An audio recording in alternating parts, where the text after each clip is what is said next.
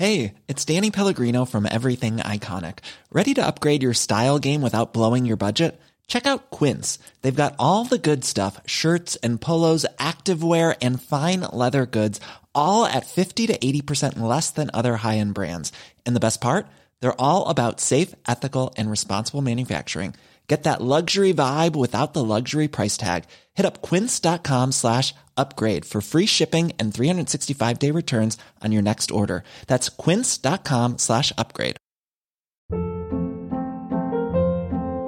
Hold up. What was that? Boring. No flavor. That was as bad as those leftovers you ate all week. Kiki Palmer here, and it's time to say hello to something fresh and guilt-free. Hello Fresh. Jazz up dinner with pecan-crusted chicken or garlic butter shrimp scampi. Now that's music to my mouth. Hello Fresh. Let's get this dinner party started. Discover all the delicious possibilities at hellofresh.com.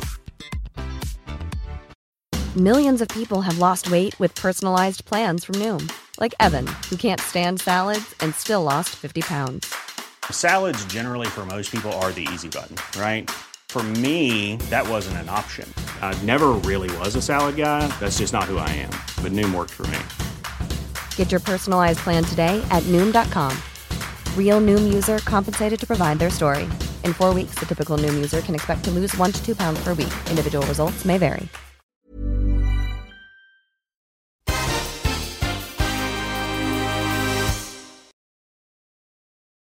Grazie, grazie. Eh, possiamo passare alla seconda relazione. Grazie Don Vincenzo. La seconda relazione tratta della rivelazione del Dio misericordioso di fronte al peccato del vitello d'oro. E padre Alessandro Coniglio della Custodia di Terra Santa. Abbiamo voluto inserire questo tema per metterci in sintonia con il Giubileo della Misericordia che stiamo celebrando. Padre Alessandro ha ottenuto una licenza in scienze bibliche al Pontificio Istituto Biblico di Roma nel 2011 e attualmente sta terminando il dottorato in scienze bibliche eh, presso lo stesso istituto a Roma. Per farvi capire qual è l'ambito del suo insegnamento, vi dico che nel 2013 ha discusso eh, il tema del suo lavoro scritto all'anno di dottorato che è la formula di grazia nel Salmo 145, cioè si occupa molto dei salmi e dall'anno accademico in corso ha iniziato l'insegnamento dell'esegesi dell'Antico Testamento allo studio biblico francescano nei suoi tre cicli, cioè alla flagellazione e qui a San Salvatore. Dunque spero che i problemi si possano risolvere.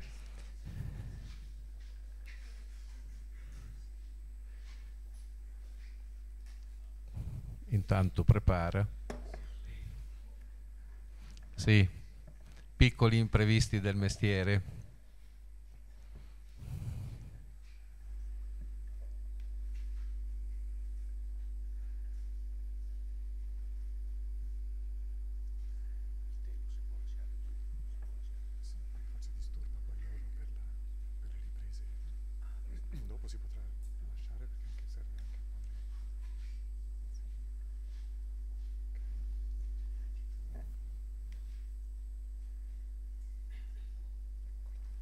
Ecco, allora, prego, puoi cominciare.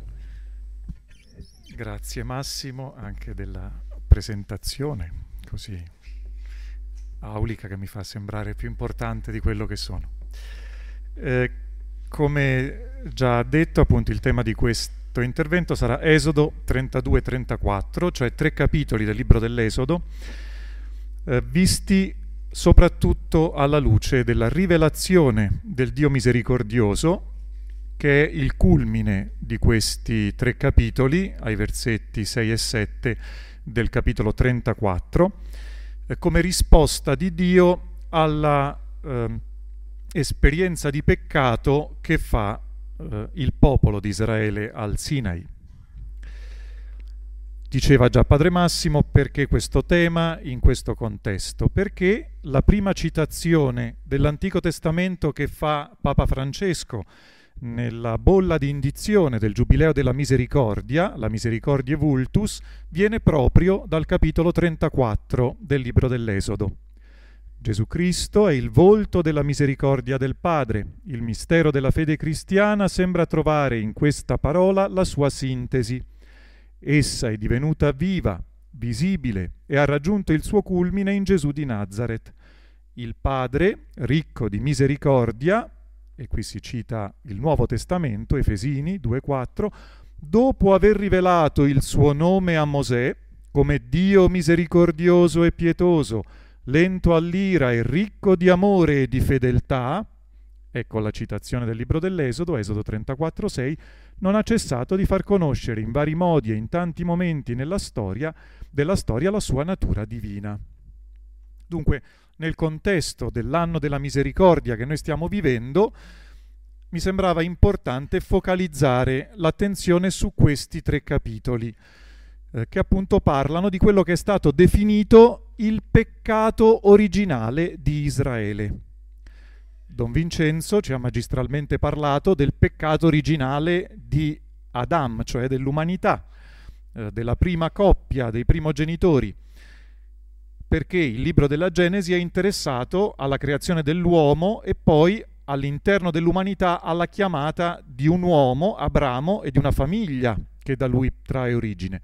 Il libro dell'Esodo invece focalizza sulla chiamata di un popolo, che sono i discendenti eh, di Abramo attraverso eh, Giacobbe, attraverso i dodici figli di Giacobbe.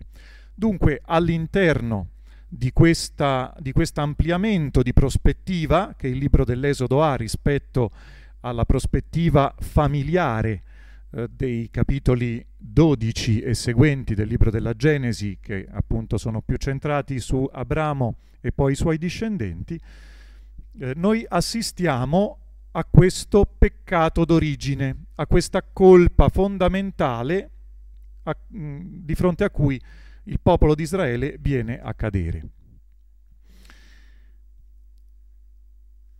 Questi capitoli, come potete vedere, sono facilmente isolabili dal loro contesto prossimo, perché si trovano inseriti tra due blocchi di capitoli, dal 25 al 31 e poi dal 35 al 40, che descrivono i primi la costruzione come deve avvenire, le istruzioni che Dio dà per costruire la dimora, la tenda del convegno in cui Mosè può incontrare Dio.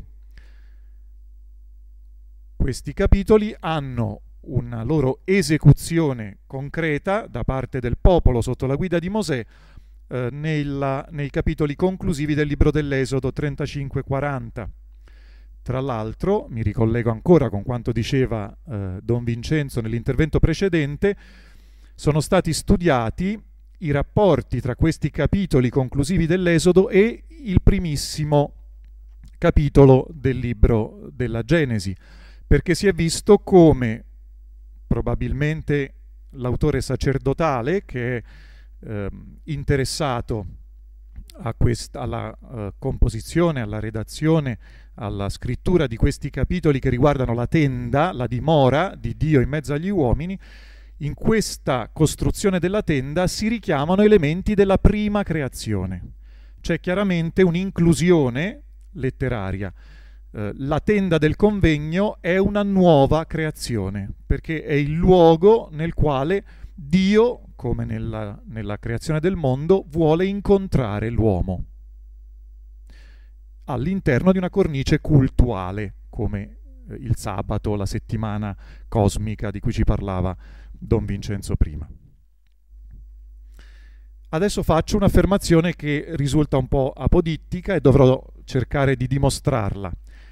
Esodo 32-34 costituisce, questo blocco di capitoli, il culmine dell'arco narrativo in cui è inserito. Ma qual è questo arco narrativo? Un primo arco narrativo lo abbiamo già descritto, sono i capitoli 25-40 dell'Esodo, cioè quei capitoli che descrivono la costruzione della dimora, il luogo dove Dio dà convegno a Mosè per comunicargli le sue istruzioni per il popolo.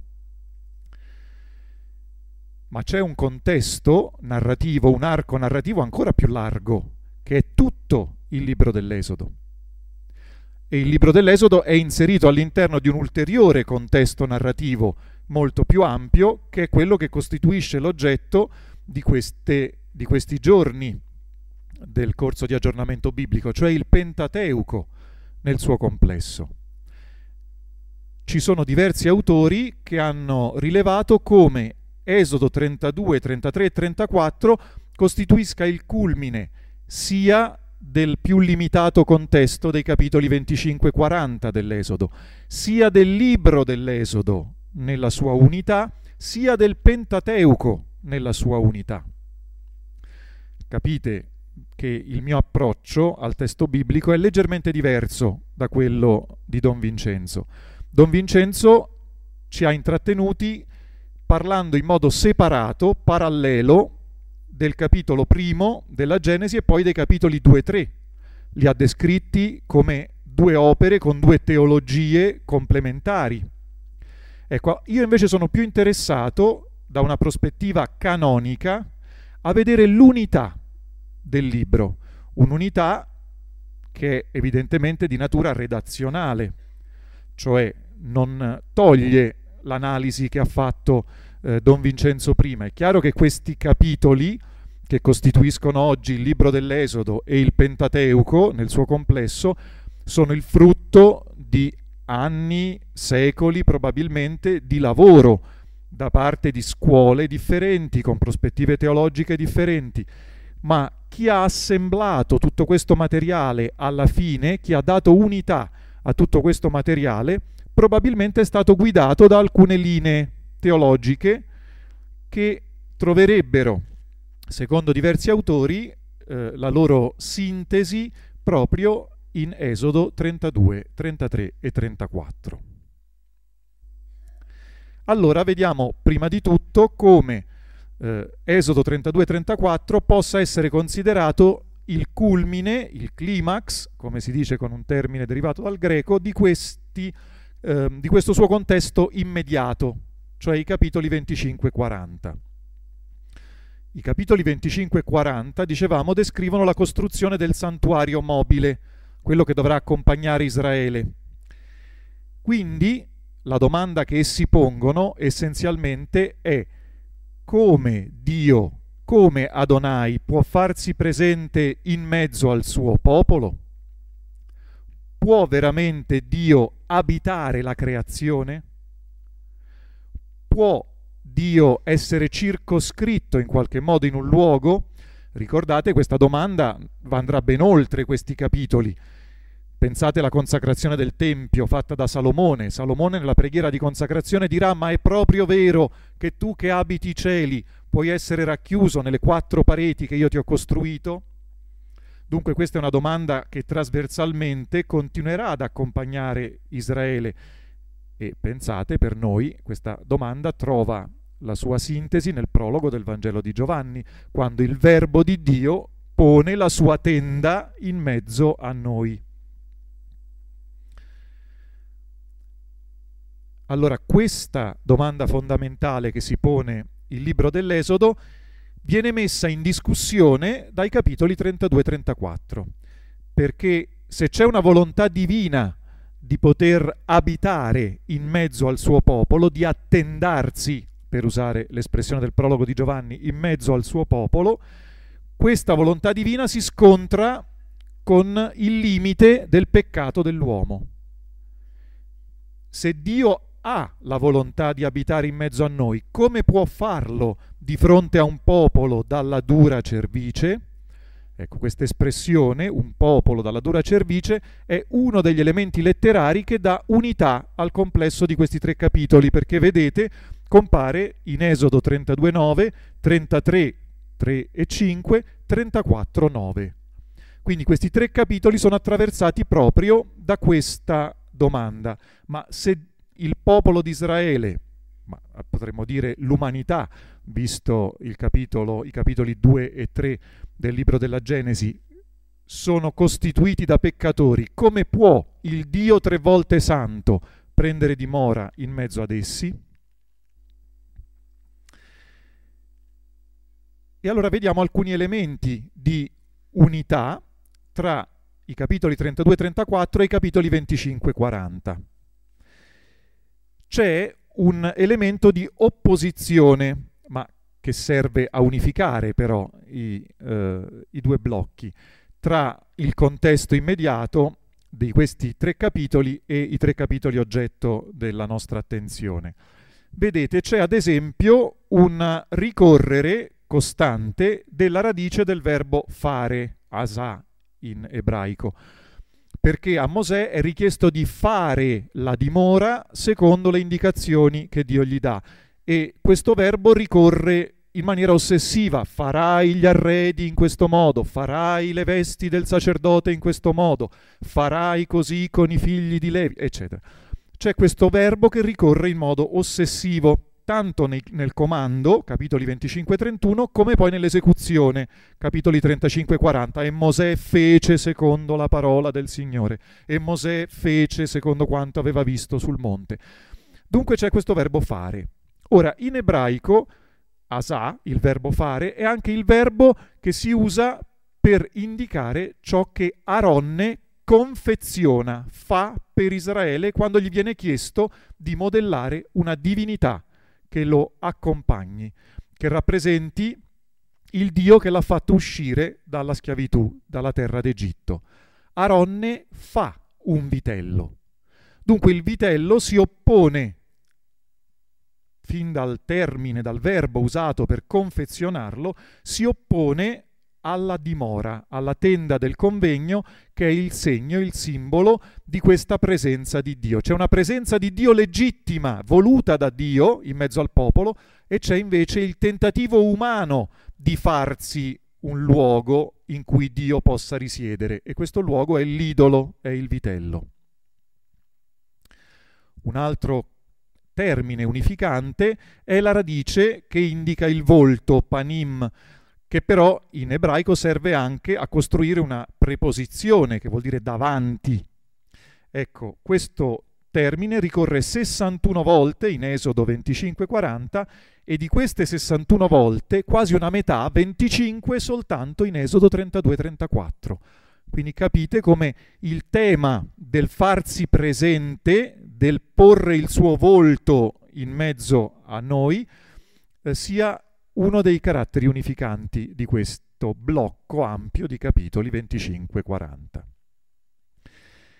Allora tutto lo sforzo di Mosè nella sua intercessione dopo il peccato del vitello d'oro consisterà nel tentativo di riavvicinare progressivamente Adonai e il popolo.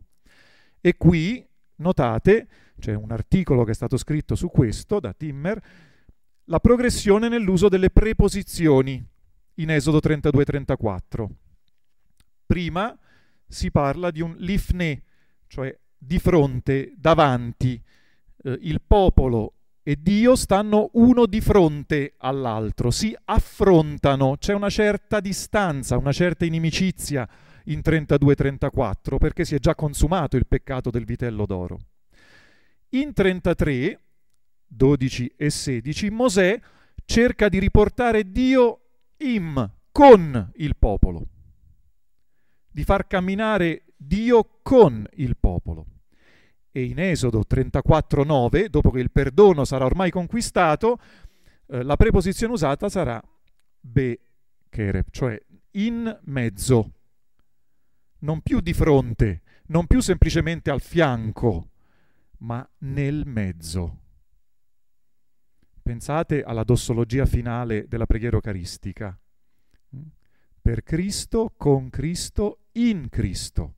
Ecco, è un po' lo stesso movimento che avviene in questi tre capitoli dell'Esodo.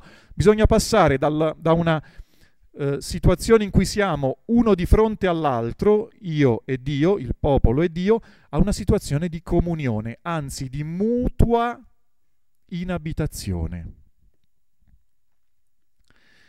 Passiamo al secondo punto invece, il contesto remoto il libro dell'Esodo nel suo complesso. Come si inseriscono questi tre capitoli all'interno del libro dell'Esodo così come noi lo conosciamo?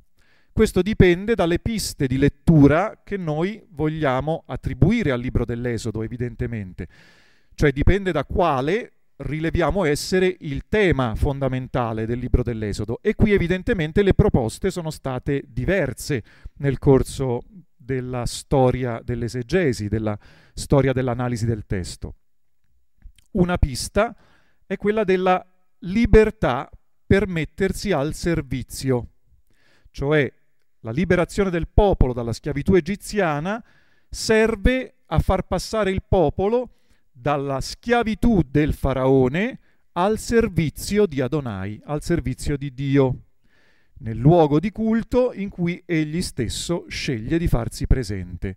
Questo lo vediamo ad esempio eh, sintetizzato in Esodo 3:12, la chiamata di Mosè a liberare per la sua missione di liberazione del popolo. Dio dice a Mosè quale sarà il segno che io ti chiamo quando tu avrai fatto uscire il popolo dall'Egitto, servirete Dio su questo monte, cioè sul monte Sinai. C'è un gioco sul verbo avad, che vuol dire servire, essere schiavi, ma anche adorare, fare un, servi- un servizio di culto a Dio. Ecco, si passa allora dall'avad, dal servire come schiavi il faraone, al servire cultualmente, nel culto, nella tenda del convegno, il Dio di Israele. C'è anche, di nuovo, come abbiamo visto rispetto al contesto prossimo, il verbo asa, che metteva in contrapposizione il fare la tenda del convegno e il fare il vitello, nel contesto dell'Esodo come libro, l'Esodo nel suo complesso, vedete c'è un'altra opposizione di natura costruttiva. Israele passa dalla schiavitù per costruire le città deposito, Are Misknot, siamo in Esodo 1.11, alla costruzione della tenda, Mishkan. Vedete che c'è un gioco di parole. Miskenot Mishkan. Sono due parole molto simili, c'è una paronomasia, sono parole omofone in ebraico. Dunque, Dio non vuole che il popolo dedichi il proprio servizio, la propria avodà, la propria servitù per costruire delle città di deposito, ma vuole che serva lui nel culto della Mishkan, della tenda, del luogo della dimora.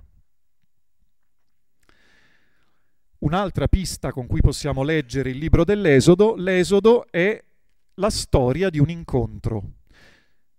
Tutto il libro dell'Esodo è la storia di una presenza reciproca di Adonai al suo popolo e di Israele al suo Dio. Tutto il libro dell'Esodo racconta un viaggio. Il termine greco exodus serve proprio a definire questa dimensione di partenza, di uscita. Dunque il libro dell'Esodo per i traduttori greci è sintetizzato in questo termine che indica un pellegrinare, un mettersi in cammino. Mettersi in cammino verso dove? Verso il Sinai, abbiamo ascoltato prima, 3.12.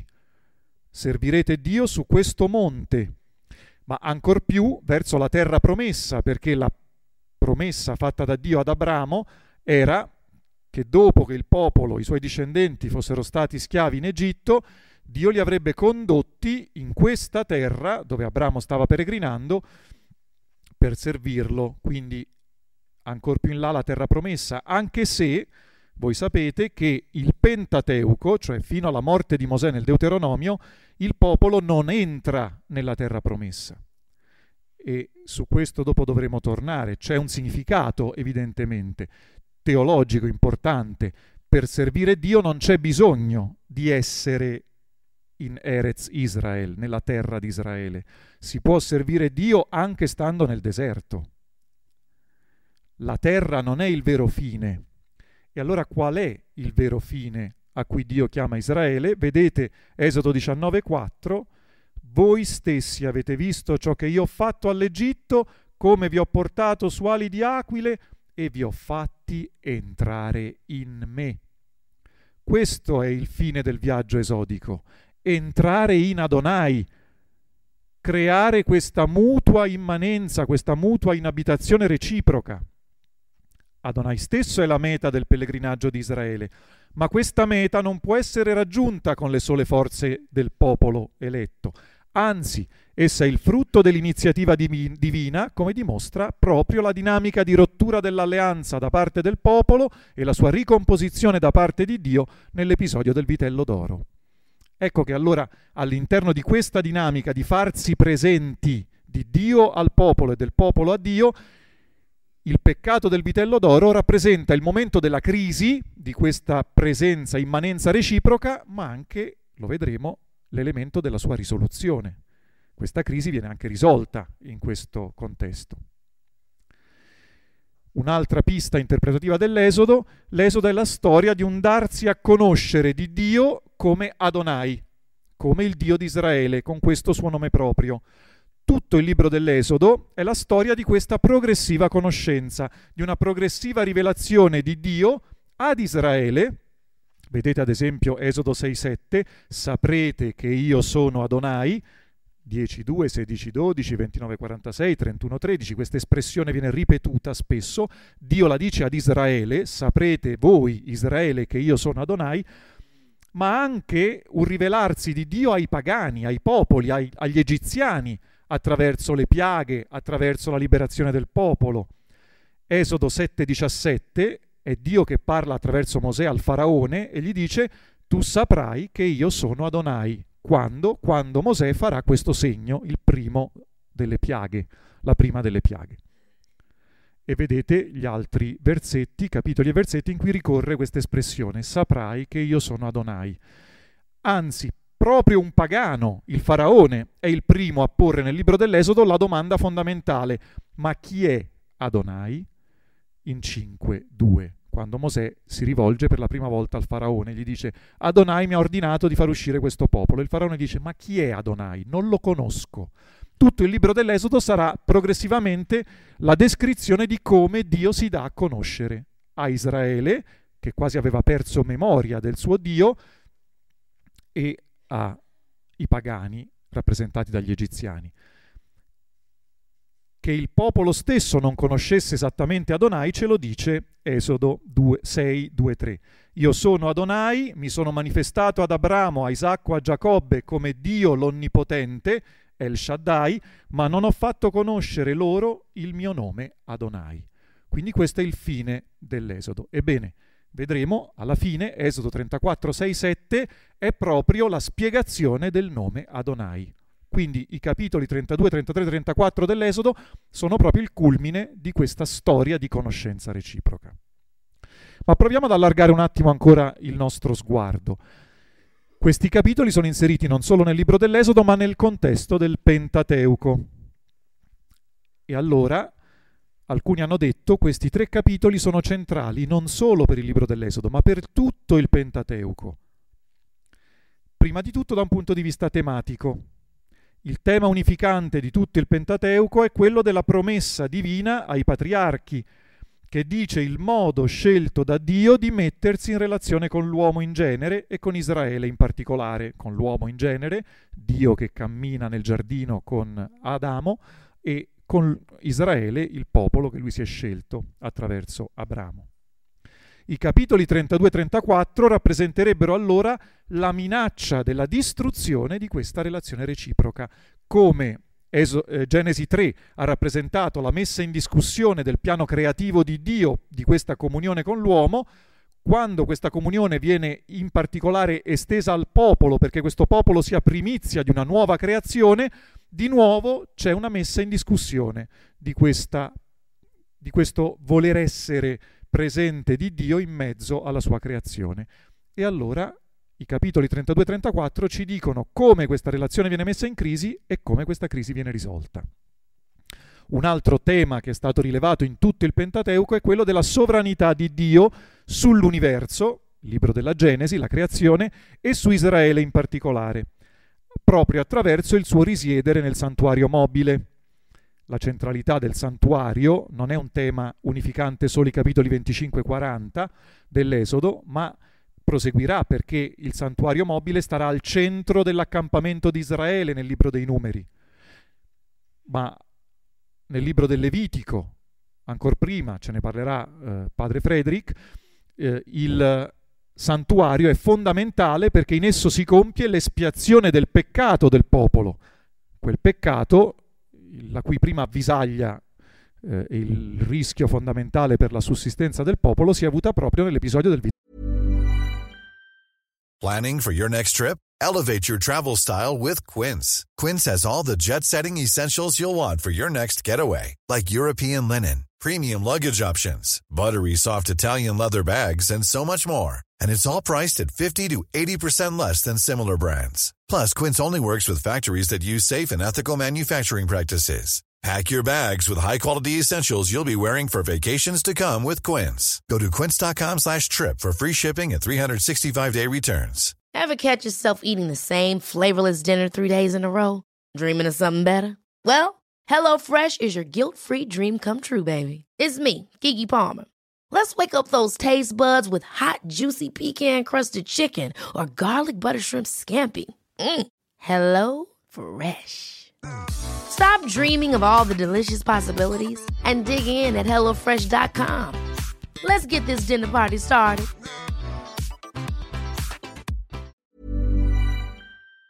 Tello d'oro. La sovranità di Dio sull'universo e in particolare su Israele si trova minacciata nel libro dell'Esodo prima dal faraone e poi dal vitello d'oro, perché Israele chiama il vitello il Dio che ti ha fatto uscire dal paese d'Egitto. Dunque il vitello diventa il re di Israele, diventa il Dio a cui Israele si vota, non più eh, il Dio che ha creato l'universo. E dunque Esodo 32-34 ci dice come Dio, l'iniziativa divina, ha saputo trasformare questa difficoltà. Scusate. C'è anche chi ha proposto una centralità non solo sul piano tematico eh, di Esodo 32-34, ma addirittura sul piano strutturale, della struttura letteraria dei capitoli eh, 32-34 rispetto al largo complesso che va da Esodo a Deuteronomio. Vedete qui, ad esempio, in Esodo 1 si, na- si narra la nascita di Mosè, in Deuteronomio 34, eh, semplifico, ehm, si narra la sua morte. In Esodo 7, da 7 a 15, le piaghe e l'uscita dall'Egitto, si narra appunto come Dio sia scampato alla terra d'Egitto e il libro dei numeri, da 13 a 36, narra i primi approcci, gli esploratori mandati nella terra, eccetera, l'ingresso di Israele, i primi tentativi di, di ingresso di Israele nella terra eh, di Canaan. Vedete la corrispondenza tra i punti C dello schema, al cammino nel deserto, con la richiesta di Israele della, di un cibo che lo nutra, in Esodo 15-18, corrisponde in numeri 11-12 di nuovo l'episodio della manna, l'episodio delle quaglie, quindi c'è un parallelismo strutturale molto chiaro.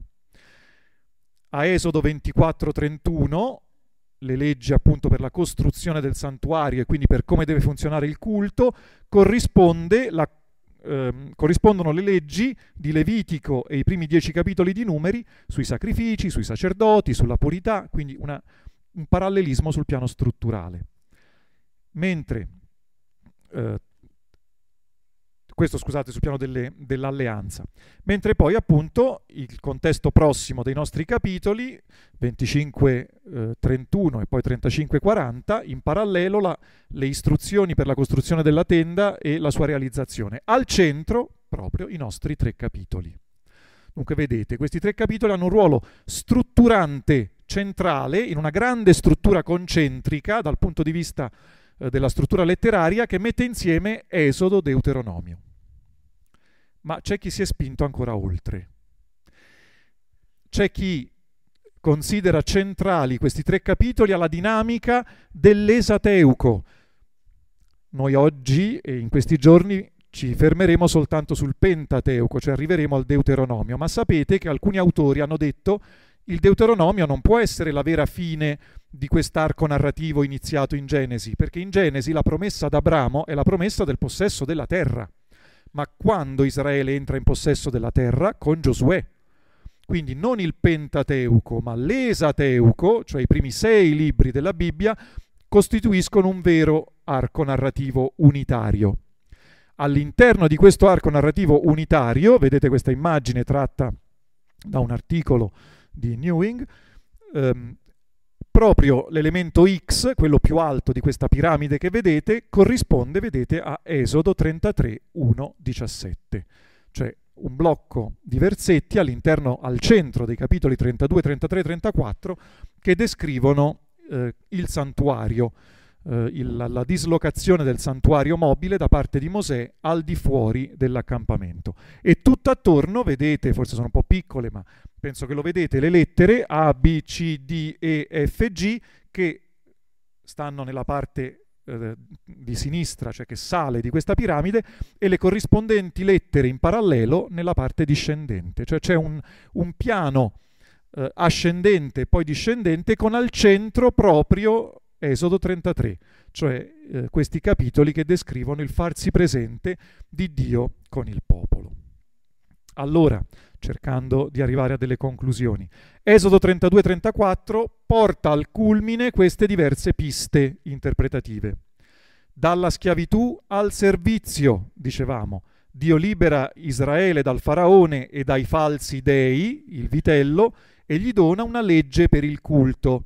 Esodo 34 contiene il cosiddetto codice cultuale, cioè una legge per poter adorare il vero Dio. Il viaggio di Israele verso Dio e di Dio verso Israele suppone che Adonai possa superare il problema del peccato di questo popolo. Come può il popolo entrare in Adonai?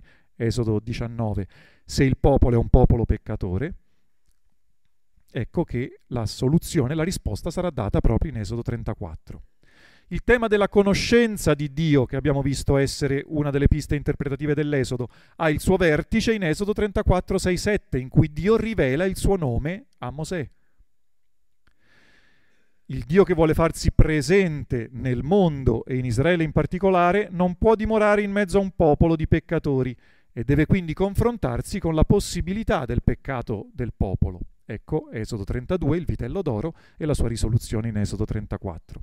La sovranità di Dio sulla terra, intesa come mondo, universo, Erez, come diceva il primo versetto della Genesi, inteso come universo, e Erez, inteso come terra di Israele, è insidiata dalla sovranità del faraone e del vitello, a meno che Adonai non vinca entrambe.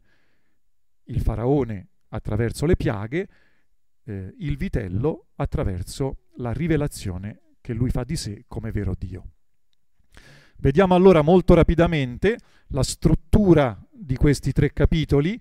Ci sono molte possibilità di struttura, una sul piano strettamente dei richiami letterali, eh, letterari, scusate, ehm, che fanno da inclusione alle diverse sezioni del, di questi tre capitoli dell'Esodo, per una strutturazione di questo genere vi rimando al pregevolissimo commentario di Don Michelangelo Priotto, eh, nostro professore invitato alla flagellazione, che è recentemente uscito. Eh, io vi propongo qui una struttura dialogata di questi capitoli invece, cioè in base ai dialoghi che affrontano, fanno affrontare Mosè con Dio. Prima c'è una specie di prologo eh, Esodo 32.1.6. Il popolo chiede ad Aronne un dio o degli dei, Elohim, un plurale, ma sapete che in ebraico Elohim è sempre plurale, quindi non si capisce esattamente se il popolo voglia cedere a una tentazione politeistica o se semplicemente vuole una rappresentazione del Dio di Israele tangibile nella forma del vitello. Visto che questo corso di aggiornamento è dedicato anche all'analisi, al dialogo con l'interpretazione giudaica, eh, una cosa caratteristica dell'interpretazione giudaica di questi capitoli è quella di cercare in tutti i modi di giustificare Aronne. Aronne esce sempre salvo nell'interpretazione rabbinica di questi capitoli. Lui non voleva fare un, un vitello, lui non voleva fare un, un idolo diverso da Adonai. Lui semplicemente ha preso l'oro degli israeliti, l'ha buttato nella fornace e puff, è venuto fuori un vitello. Ma lui non voleva, non è colpevole perché Aronne sarà il padre del sacerdozio israelitico e dunque bisogna in qualche modo giustificare eh, la, questo suo peccato originale. E poi in Esodo 32, 7 10 abbiamo il primo dialogo, la cui iniziativa è presa da Dio. Dio avvisa Mosè del pervertimento del popolo. A questo risponde la prima intercessione mosaica, Esodo 32, 11, 13. Quindi Mosè discende dal monte, rompe le tavole dell'alleanza che Dio aveva scritto, segno plastico della rottura dell'alleanza tra Dio e il popolo, e poi, dopo aver punito il popolo, ricordate quello che diceva Don Vincenzo, anche nel caso del peccato originale dei primogenitori, Dio punisce il peccato dei primogenitori, ma offre una speranza di salvezza. Qui c'è uno schema simile. Di fronte al peccato Mosè si fa strumento della punizione di Dio sul peccato dell'uomo e vengono uccisi 3.000 israeliti nell'accampamento, coloro che si erano pervertiti in questo culto idolatrico ma poi Mosè torna sul monte per cercare di intercedere, è la seconda intercessione. Quindi Adonai intima a Mosè di partire, ma gli annuncia che non accompagnerà personalmente il popolo.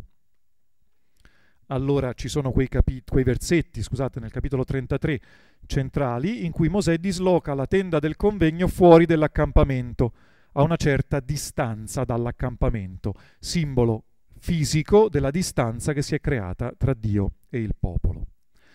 Di nuovo, Esodo 33, 12, 13, Mosè torna a parlare a Dio, gli chiede di mostrargli le sue vie.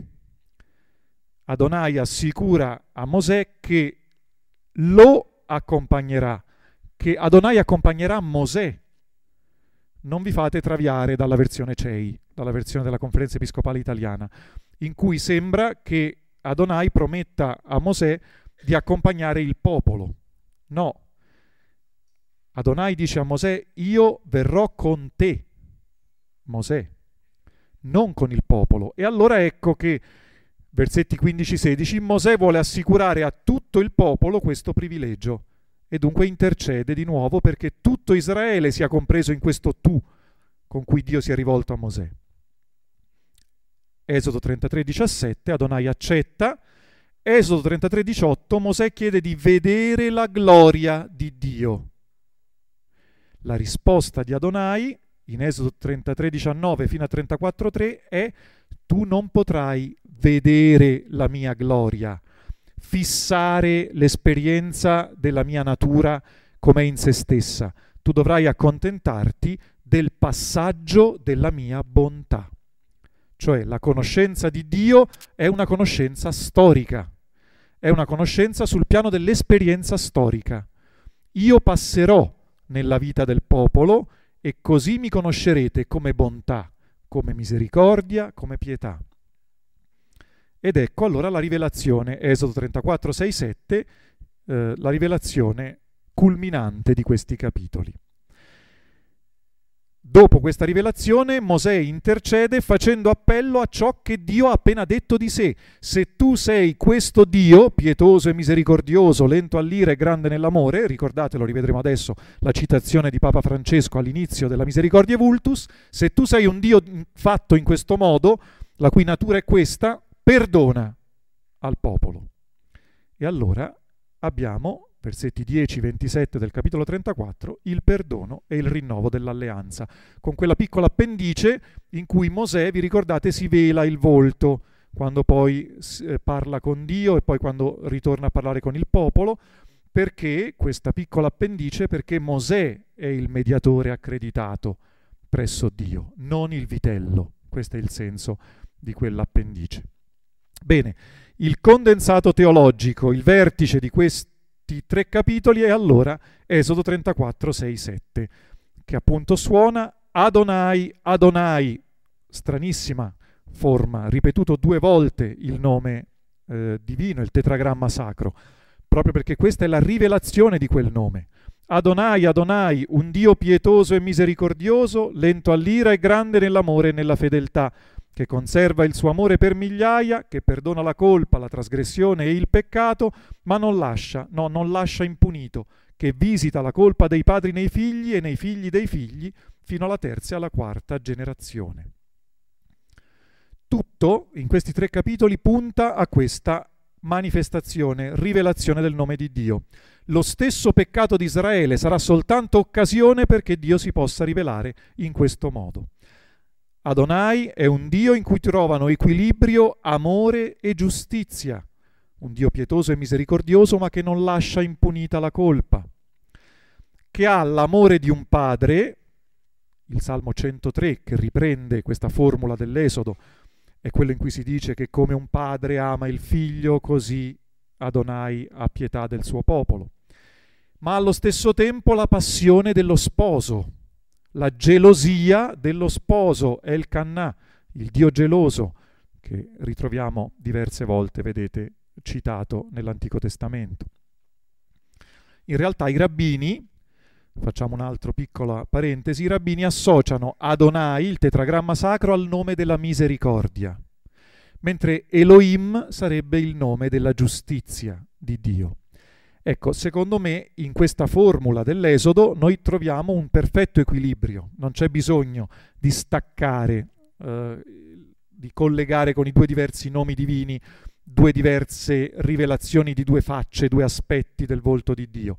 È lo stesso Dio che ha la gelosia dello sposo, il Dio giusto, ma che ha anche la passione d'amore di un padre, che è incapace di serbare rancore in eterno.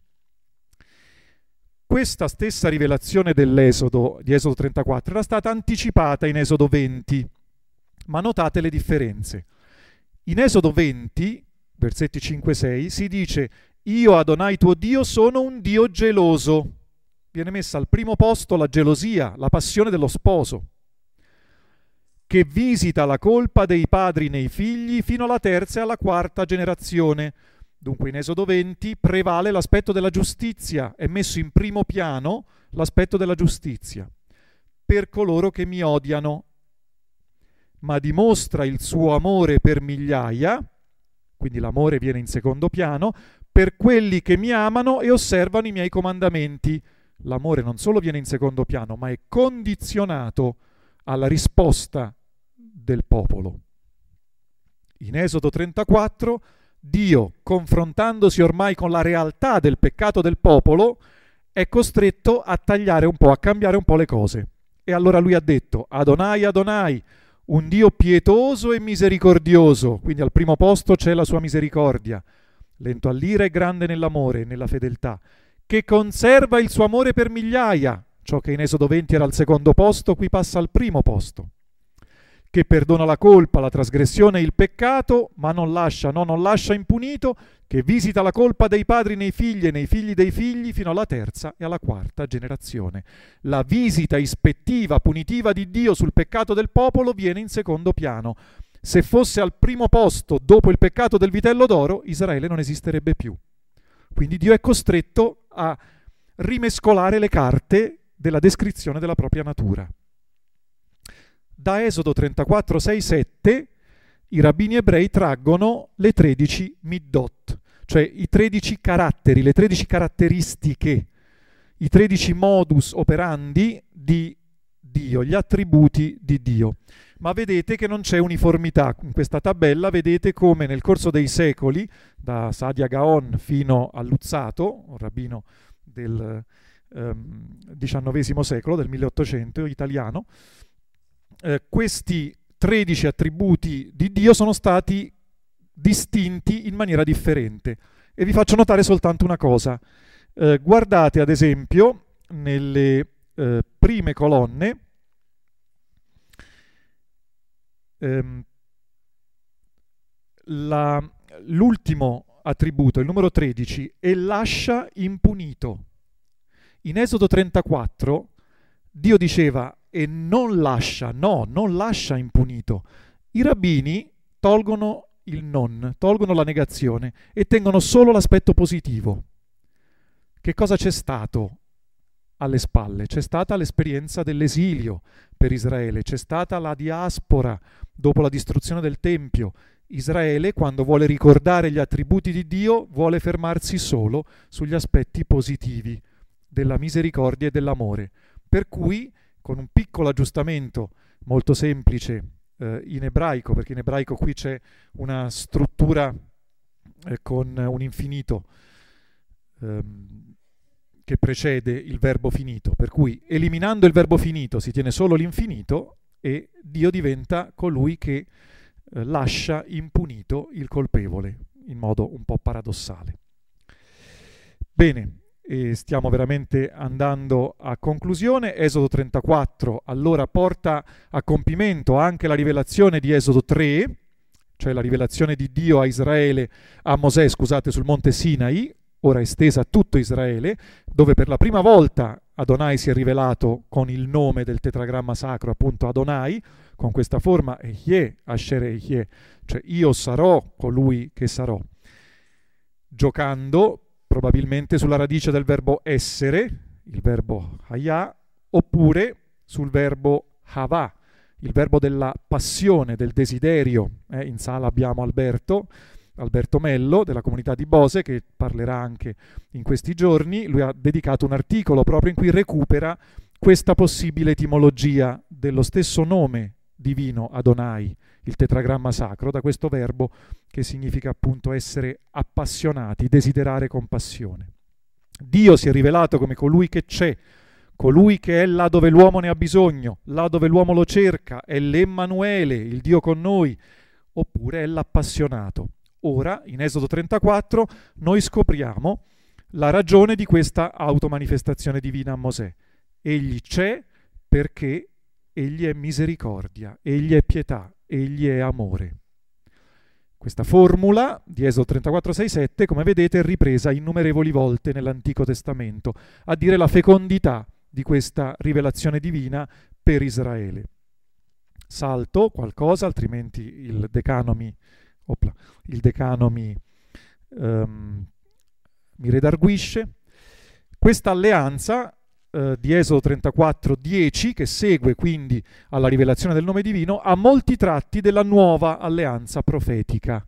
Anche eh, Don Vincenzo ci diceva come già in Genesi 3 ci sia questa apertura verso una speranza che fa sentire l'eco di quelli che poi saranno gli annunci profetici di salvezza. Ecco, la stessa cosa avviene qui in Esodo 34. Eh, ciò che segue alla alla mm, rivelazione, all'automanifestazione divina, è una nuova siglatura dell'alleanza infranta al Sinai con il peccato del vitello d'oro.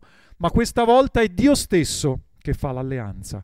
È Lui che la ratifica, non ha bisogno di una formula, di una ratificazione, di una risposta da parte del popolo, come era avvenuto in Esodo 24, nella prima alleanza. È un'iniziativa puramente divina, è l'iniziativa gratuita dell'amore di Dio, quella di stringere alleanza con un popolo che è un popolo peccatore, non nonostante questo sia un popolo peccatore, ma proprio perché è un popolo peccatore, soltanto un Dio che si rivela come amore, misericordia, pietà, può prendere l'iniziativa di legarsi in alleanza con questo popolo. E allora, concludo, dobbiamo essere misericordes sicut pater sulla scia di Esodo 34, 6, 7. Grazie.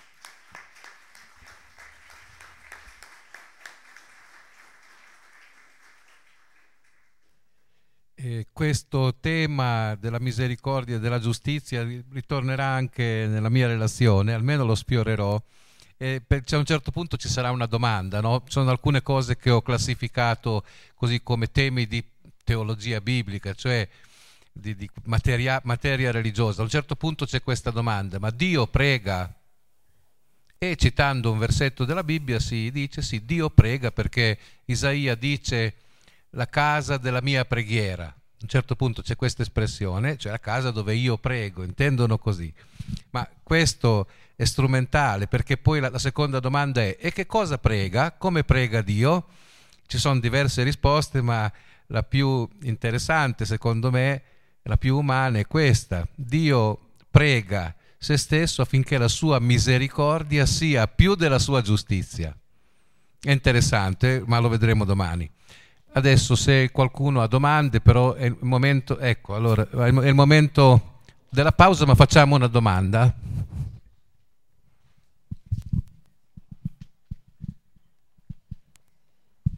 Eh, No, la mia domanda è perché voilà, è Dio è misericordia, Dio è che non contraddice la giustizia assoluta eh? e lui non lascia impune. Ma lui la colpa dei padri il, fa che i figli... Eh, sì. E dunque questo io non, non, ho paura di fare le domande perché sì, sì. Mi, mi, domando no. eh? e non trovo nemmeno giustizia questo. Sì, allora, eh? allora me, eppure e, io faccio una unione pure con il peccato originale. Eh, là, perché siamo in, eh, eh, a, a, fare il peccato originale che i nostri padri hanno commesso e, e noi sì. Eh, eh? Sul peccato originale forse dovrebbe rispondere eh, no, no, Don Vincenzo, ma no, eh, capisco. Io eh, intanto rispondo, sì, sì, io intanto rispondo sul, su Esodo. Questa possibilità di una punizione transgenerazionale è tipica ovviamente di una mentalità in cui c'è una solidarietà forte a livello di popolo. I peccati del singolo non sono mai peccati semplicemente suoi, ma distruggendo l'ordine voluto da Dio hanno una ripercussione sociale. Ricordate che ad esempio Giovanni Paolo II, nelle sue encicliche sociali, parlava di un peccato sociale, cioè se io sono un imprenditore disonesto che inquina un fiume, non sono soltanto io che commetto un peccato, sto rovinando la vita di tutte quelle persone che attingono acqua da quel fiume. Quindi il peccato ha delle ripercussioni sempre più grandi del singolo e in particolare adesso veniamo però alla terza e quarta generazione. Se noi computiamo le generazioni, terza e quarta significa che un uomo praticamente vede ricadere il suo peccato fino a quando lui da vivo può vedere i suoi discendenti, cioè più o meno i suoi pronipoti. Ecco, in questa situazione di eh, peccato, il peccato del padre non è che ricade sul figlio anche se il figlio non lo ha commesso. È interessante che il verbo usato in ebraico non è punire, ma come io ho tradotto è visitare. Dio visita la colpa dei padri nei figli, cioè Dio fa un'ispezione per vedere se i figli sono stati coerenti con il modo di agire peccaminoso dei padri e allora li punisce. Non è automatica la ricaduta della punizione sui figli, proprio perché ognuno è poi responsabile, questo lo sappiamo dalla letteratura profetica, no? pensate il profeta Ezechiele, eh, i padri hanno mangiato uva acerba e i denti dei figli si sono allegati.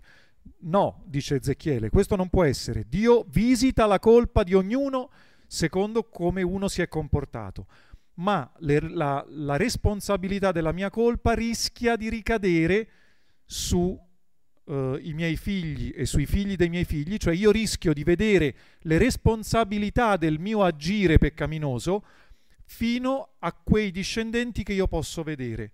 E questa è una cosa che purtroppo si constata, cioè pensate a come a livello familiare i comportamenti di un padre, non so, un padre alcolizzato, per dire, possano influire poi sull'educazione di un figlio e trasmettersi quasi come delle tare ereditarie dopo di lui. Quindi è molto realistica questa prospettiva dell'Esodo, ma non è automatica la punizione. C'è dietro già la riflessione forse dei profeti, quando ormai il Pentateuco viene assemblato in questa forma, per cui è chiaro che i figli saranno visitati, non puniti. Se però hanno perseverato nella colpa del padre, allora la punizione colpirà anche loro. Grazie Padre Alessandro, adesso facciamo una bella pausa, comunque il professore rimane a disposizione se qualcuno invece di prendere un tè lo vuol consultare. Allora si riprende alle 11 e un quarto.